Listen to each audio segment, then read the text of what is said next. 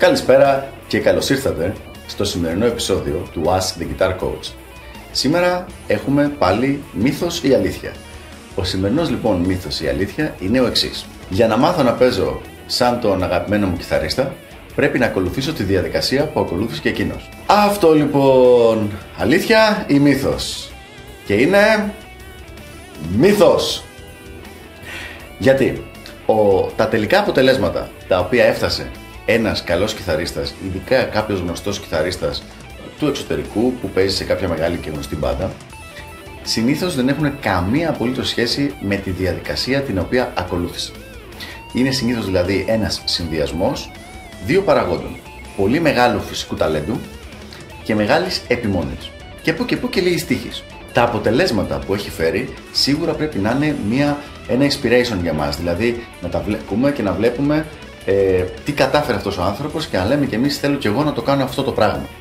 Από την άλλη όμως η διαδικασία πάρα πολλές φορές ήταν εντελώς, εντελώς ανάποδη από αυτή που θα του είχε φέρει τα ίδια αποτελέσματα σε πολύ πολύ μικρότερο χρονικό διάστημα. Μπορεί να φαίνεται λίγο υπερβολικό αυτό που θα πω, αλλά η συντηρητική πλειοψηφία των καλών παιχτών έφεραν τα αποτελέσματα που φέρανε παρόλη την, την διαδικασία που ακολουθήσανε και όχι εξαιτίας της διαδικασίας αυτής δηλαδή. Πάμε σε κάποιες πρακτικές συμβουλές για να βοηθήσω τους ακροατές να καταλάβουν τι είναι αυτό το οποίο εννοώ. Όπως έχουμε ξαναπεί σε προηγούμενο βίντεο, το 97-98% των κιθαριστών έχουν μία μέση έφεση στο όργανο.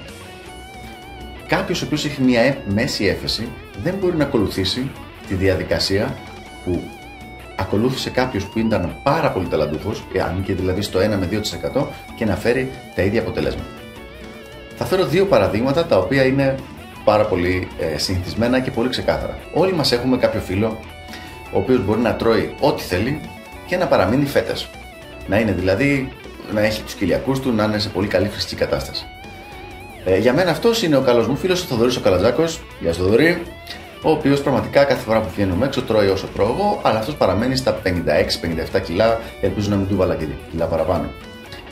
Αν λοιπόν εγώ δω, δεν τον ξέρω το Θοδωρή, και δω απλά ότι τρώει και το αποτέλεσμα το οποίο βγαίνει δίπλα, τι συμπέρασμα θα βγάλω, ότι τρώγοντας αυτά τα πράγματα θα γίνω εγώ έτσι. Αυτό ακριβώς είναι που συμβαίνει με τους πραγματικά πολύ πολύ ταλαντούχους παίχτες. Δηλαδή πάμε, βλέπουμε το τι κάνανε, και πάμε να κάνουμε το ίδιο, αλλά αυτό το ίδιο πράγμα δουλεύει μόνο σε κάποιον που ανήκει στο 1 με 2% της γονιδιακής ικανότητας. Δηλαδή στους ανθρώπους οι οποίοι είναι οι κορυφαίοι στο συγκεκριμένο θέμα από θέμα ταλέντου και φυσικής έφεσης. Θα δώσω και ένα δεύτερο παράδειγμα, το οποίο θα έχει πιο πολύ πλάκα, αλλά είμαι σίγουρος ότι πολλοί θα το πιάσουν με την πρώτη. Α υποθέσουμε ότι ο κολλητός μου είναι ο Brad Pitt, που έχω πραγματικά ένα φίλο ο οποίος είναι ίδιος ο Brad Pitt. Και βγαίνουμε έξω και πάει και μιλάει σε μια κοπέλα και της λέει κάτι και τη βλέπω ότι αυτή αμέσως ανταποκρίνεται και αρχίζουν να βγαίνουν, να γελάνε και να περνάνε καλά μαζί. Και πάω εγώ λοιπόν και του λέω τι της είπες, τι της είπες της κοπέλας; Οποιοδήποτε δει την όλη κατάσταση καταλαβαίνει ότι το αποτέλεσμα που φέρει το παιδί δεν είναι επειδή είπε τη μαγική ατάκα. Είναι επειδή είναι αυτός που είναι, που ό,τι σχεδόν και να έλεγε θα είχε καλό αποτέλεσμα. Αν ένας λοιπόν μέτριος, μεσαίος άνθρωπος πάει να κάνει το ίδιο πράγμα, δεν θα έχει το καλό αποτέλεσμα γιατί δεν έχει τη γονιδιακή υποστήριξη, το ταλέντο στην κιθάρα ή την εμφάνιση στη συγκεκριμένη περίπτωση που έχει ο Brad Pitt.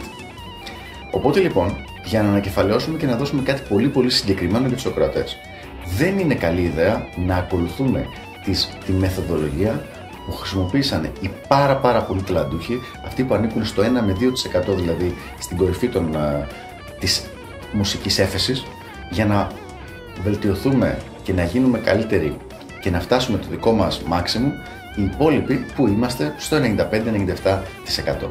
Είναι πολύ καλύτερα να βρεθεί ένας τρόπος ο οποίος να δουλεύει για εμάς και συνήθως, όπως έχω ξαναπροτείνει, με τη βοήθεια κάποιου εκπαιδευμένου καθηγητή, ο οποίος θα δει τα στοιχεία τα οποία λείπουν στο παίξιμο, στην τεχνική, στη θεωρία, ε, στη μουσική ικανότητα γενικότερα ενός ε, κιθαριστή και θα τον βοηθήσει να εξελίξει ακριβώς, ακριβώς αυτά. Αυτά λοιπόν από μένα, ελπίζω να βοήθησα. Τα λέμε στο επόμενο Ask the Guitar Coach. Γεια χαρά!